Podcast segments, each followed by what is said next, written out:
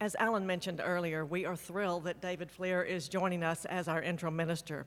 Not only will he bring continuity to our worship, but he will provide much needed expertise in our minister search. When we first met David over a month ago, we recognized how little we know about uh, the process of the search. Um, as, as he began to tell us about the details, we realized that we were going to need more members than our original four person team.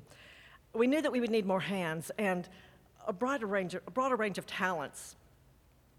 Because it's not just a matter of references and resumes, the search process is seeking after God to discern who He is calling to serve as minister here.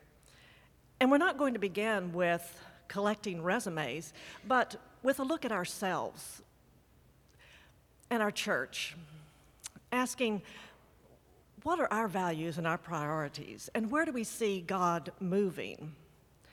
Because we want to tell our story clearly, because we want a minister who will fall in love with our vision. And once we have those candidates, then we will build relationships, spending time to get to know them, listening to their sermons, reading what they've written, and having significant conversations. Through a lot of prayerful listening, we will recommend the candidate that we all agree is the one God has provided. And to do that work, we're pleased this morning as stewards to give you this list of members who have committed to serve on this committee Rhonda Burkhalter, John Watson, Kim Greer, Alf Tischler, Brooke Duncombe, Wade Harlan, Rhonda Ryan, Eric Leon, Ann Bayless, Justin Duncombe, Teresa Kramer, and me, Melissa Zenzitz. We are excited about the possibilities ahead, and we ask for your prayerful support as we seek God's lead in the coming months. And now let's continue. Well, good morning. I'm delighted to be with you on this beautiful day in Houston, Texas, home of the Houston Astros and the Houston Rockets and the Houston Texans and 1548 Heights Church of Christ in beautiful Houston, Texas where the weather in November is utterly delightful. And it's grateful, I am grateful to be here as we begin a new season of life. From time to time, I suspect friends will come and visit. Like this morning, we have Barbara and Dwayne Evans. I became acquainted with Barbara and Dwayne as I read their story in one of the great Histories of Churches of Christ, written by Richard T. Hughes, entitled Reviving the Ancient Faith. I discovered that Dwayne Evans had been involved with Mission Magazine, a profound journal associated with our movement, open minded, revitalizing it. The Exodus Bayshore movement that took people, communities of people from deep in the heart of Texas up to the northeast quadrant of this country. Racial reconciliation in the 1960s, but what got him was he was a leading thought person with the Holy Spirit. Dwayne had discovered that there were three members of the Trinity the Father, the Son, and the Holy Spirit. When Churches of Christ thought there were two members of the Trinity, the Father and the Son, and the Holy Spirit was hiding out in the Bible and behind trees. And so when I met Dwayne after I'd read all about him in Richard Hughes's book, The Reviving the Ancient Faith, there's a picture of Dwayne Evans with his 1961 Texan crew cut. it's in black and white, but when I met him just two decades ago, I could tell it was Dwayne. And after reading all about him and knowing about him, I said, Dwayne, you are my hero. But Dwayne Evans, in typical Dwayne Evans fashion, and what I learned about Dwayne Evans was his reply. He said, No, he said, You're my hero. and that's the personality of this couple who defer praise and make you feel like a million bucks. Well, Stephanie, you did all right picking those parents of yours. Good job. I'm honored to be with you at 1548 Heights Church of Christ. It's a sacred trust, really, to be the, in this transition, this interim minister following Matt Soper. Matt and Angela now settling into their rainy home up there in Seattle, Washington. Matt Soper, the co-founding the co the co the refounding, that's it, the refounding pastor of 1548 Heights, this 99 year old congregation. Barbara said this morning she remembered sitting in the balcony in 1942 at this very church. But over the last decade, God has laid a new foundation. And God used Matt, and He used you to lay this foundation. And now God wishes to use you again and build on that foundation. And that is why I call my responsibilities a sacred trust. Matt and Angela loved you, and you loved them. I mean, Matt and Angela love you, and you love them. It was a perfect departure, warm and caring, and their desire for you is that you will now build on this foundation that's been laid. This congregation has a gifted minister in Ann Bayless, who's been with you for over a decade, as I understand it, who has been and will remain the soul and the heart of this church, carrying so much of the pastoral responsibilities, an essential cog. We're poised to do something important, someone said. We'll need time to transition. We'll need time to transform, to find the right person, to discern God, God's will, as Melissa perfectly said it, to discern God's will for this next season in this church's life. Oh, my role is going to be the rickety bridge uh, from we've lost our preacher, our preacher's left to here's your new preacher. How long? How long, you ask?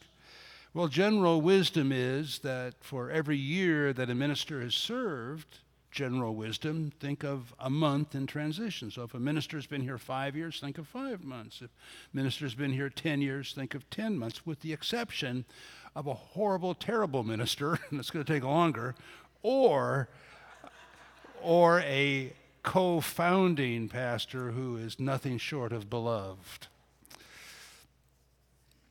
Last night, I enjoyed dinner in the company of Randy and Rhonda. As you do when you sit across the table from people, you begin with lighthearted things in common, talking about sports and how everybody's prejudiced against the Houston Astros, especially the announcers, that kind of talk.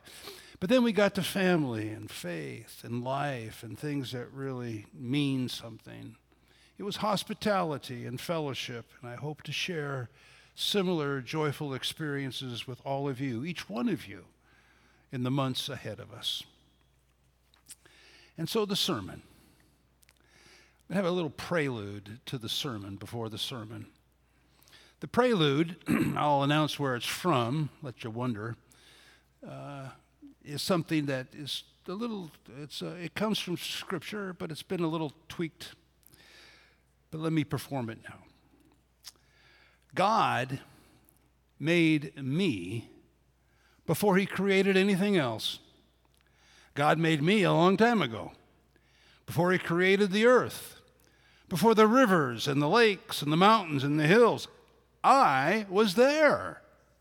When God stretched out the earth's horizon and tended to the details of soil and weather, when God set the sky in place, I was there when God set the boundaries of the wild ocean, when He said, This far, no further, when God inscribed a circle on the face of the deep, made firm the skies above, ins- installed the, the fountains that feed the ocean, when He staked out the earth's foundation, I was there. I was making sure everything fit day after day, applauding God's good work, enjoying God's good company, delighted As God created the world and created you. So, my friends, I want you to listen carefully.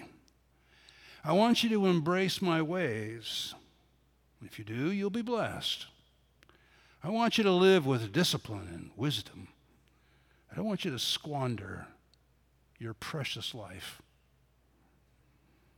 I want you to be blessed because blessed is the man and blessed is the woman who listens to me. Proverbs chapter 8 verses 12 to 34. Now, the sermon. This is typically where the preacher says, I'd like for you to open your Bibles to such and such a scripture. But I don't want you to open your Bibles. I don't want you to touch your Bibles. I don't want you to even touch your screens. Because if you tried, by the time you got to the text, I will have already recited it, and it'd be too late. You'd be distracted. So I just want you to listen. The text, now don't turn there, just listen. The text is Proverbs 15 and verse 17. And it goes like this Better is a meal of herbs where love is than the fatted ox and hatred with it. See? That's it. You've read it before. Have you ever, ever been in one of those read the Bible through, read the book of Proverbs through in one month. You read 30, it's got 31 chapters, 31 days in a month. You could read through the book of Proverbs. And we get to months like November that only has 30 days, you double up and you can get through Proverbs easily in a month. And you've probably read Proverbs 15, 17 on a number of occasions. And you know the Proverbs, you know their pithy little sayings that sum up life. Sometimes there's a confusion about where you might find this proverb. Is it in the Bible or did I get that from someplace else? For example, I gave this, I used to teach introduction to the Old Testament, and I'd give the students a test. And the, the, one of the questions was a, a word fitly spoken is like apples of gold in a setting of silver. Question Is that found in Poor Richard's Almanac, or is that Proverbs 25? Wait for the Lord, and he will help you. Is that Hallmark? Or is that Proverbs 20? Love not sleep, lest you come to poverty. Did I get that out of a fortune cookie? Or is that the book of Proverbs? Who said, My son, fear the Lord and the king, and don't disobey either one of them? Was that George W. Bush? was that Joe Biden? Or is that Proverbs chapter 24? Well, I don't know. I forget the answer to those questions. What I do know is that this is in the Bible. Better a meal of herbs where love is than the fatted ox and hatred with it. The truth is that Proverbs, whether they're biblical or modern, capsulize reality. They frame the truth in a memorable and portable way. So, you hear the, mar- the marriage broke up. Why, I wonder? Well, you know, it takes two to tango. You're sleeping in till 11 in the morning? Early to bed, early to rise, makes a man healthy, wealthy, and wise. Of course, the trick is to match the proverb with the life. Our proverb is this Better a meal of herbs where love is than the fatted ox and hatred with it. This proverb, this proverb that I've just recited moves in two directions the past and the future to help us live in the present. Better a meal of herbs where love is than the fatted ox and hatred with it. Notice the format. A better saying, this is better than that. The teacher, the sage, has framed our reality. We have two options drawn from the family table. Herbs are better than the fatted ox, vegetables better than roast beef. But this is not a cholesterol verdict. This is not suggestions for the diet that's going to begin on January 1st. A little with love or a lot with hatred. This isn't a menu, it's a lifestyle standard of living where people have time for one another, where people and relationships are valued over every other thing. For better is a meal of herbs where love is than the fatted ox and hatred with it. This is a funny sermon. You're preaching it faster than I can preach it. You're already creating these scenes from your life, from the past, stories that you still have to live out. Better a meal of herbs where love is, a table set with the simplest of foods, but surrounded with people who have easy laughter. Look at them now, warm embrace. People who love, they care for one another. They're looking one another in the eye. They're so inclusive. How are you doing? They ask. Then the fatted ox and hatred with it. It's a banquet table complete with silver and crystal and ice sculpture and the finest meats and waiters and watchful attendants. But look at him. There's gloomy hatred. There's no laughter. The conversation is cold. There's no affection. I'm thinking of a man now in his late 80s. He could be your grandfather. He has something to say. He wants you to come over for dinner and a visit. Just you. It's not what grandma used to cook when she was alive when you walk in. He's got turkey that he picked up from Kroger's, pulls out of the refrigerator, iced tea, pull apart bread, some sliced peppers from his neighbor's garden. There's a plastic red bottle on the table and a plastic red bottle on the table. And then he says, Will you say grace? And during the meal, he shows you, he gets up and shows you the secret place where he's kept the valuables. He tells you a story or two that you've never heard before. It's all about the family and how much He loves you. And that's it. And you get in the car and you drive home and you think, better is a meal of love, better is a meal of herbs where love is. I think of a young couple, recently married. Their kitchen table is a, one of those card folding tables the Mars and the stains hidden by a sheet over the table. And in the middle sits a f- flickering rummage sale candle. It's tuna casserole, the only dish she knows how to make, sliced carrots and tap water. And in the corner on the floor is a record player. Ah, their favorite album. And they, for the rest of their life, will call this their sweetheart's banquet. Better is a meal of herbs where love is. Oh, I think of special friends. I think of small groups. I think of family gatherings. I think of potluck at church. I can see a communion service now painted at the end of the movie Places in the Heart that was filmed in Texas. It's a story shot through with adultery and an accidental shooting and racism and fear and lynching and financial shenanigans. But in the closing scene in a rural church, communion is being passed, and all the crucial characters from the movie are there. And as they pass the emblems, each one says to the other, The peace of God, the peace of God.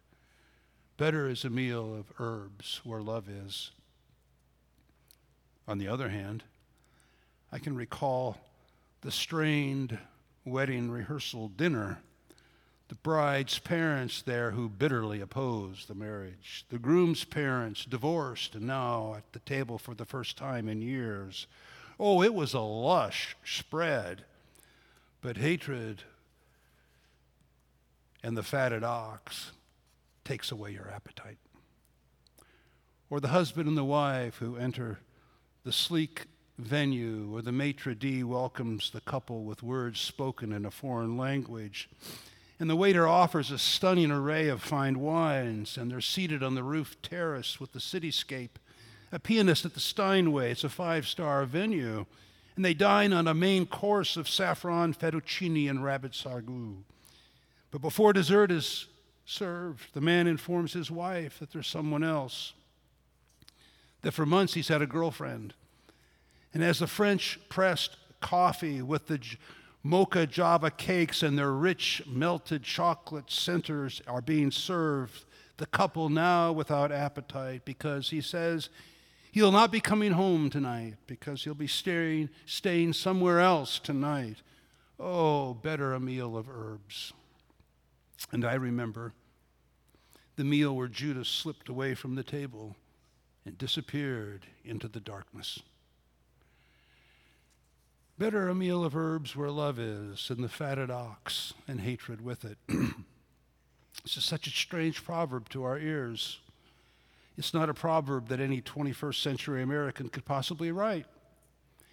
In fact, 21st century Americans, maybe you have been trying to do it, want to deconstruct this proverb. First, let's remove that offensive word hatred. and then, let's create some more options. For example, not either or, but good, better, best. And the best would be love and filet mignon. No, the teacher says it's either or. Better is a meal of herbs where love is and the fatted ox and hatred with it. You won't find this proverb on a billboard or a t shirt, attitude apparel. You won't find this proverb embossed on a coffee mug. Bumper stickers reveal the very opposite attitude the attitude this proverb counters the bumper sticker that says, He who dies with the most toys wins. Or the refrigerator art with the picture and the inscription, Picture yourself in Cancun. And those voices that we hear urging us to take the extra job so that we can secure the place up there at Martha's Vineyard during the hot and humid summer. Proverbs 15:17 is an anti-consumer proverb. It's an anti acquisition proverb.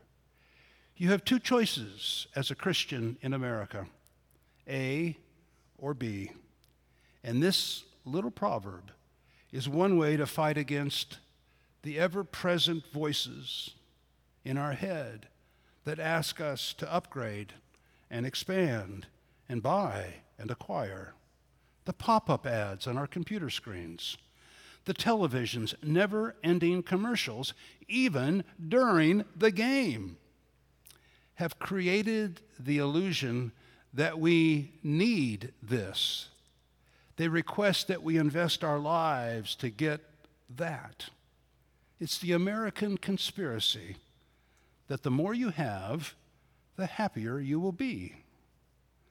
Proverbs 15 17 says, That's not so. Proverbs 15, 17 says, here's one way to fight the oppressive, have it all philosophy. So maybe we might photocopy this verse and magnetize it and put it on our refrigerator or tape it onto our bathroom mirror so that we see it every morning when we're putting on the makeup or make it into a plaque and put it on our office desk. This portable, memorable piece of scripture studies us in a, and helps us ward off despair. This proverb reminds us how it's been, how it should be, in the choices that we make all day, every day. People or things, time or money, home or business. Better is a meal of herbs where love is than the fatted ox and hatred with it. It's reality capsulized, it's truth framed, it's memorable, it's portable, and it's the question we ask ourselves frequently during the course of the day What should I do?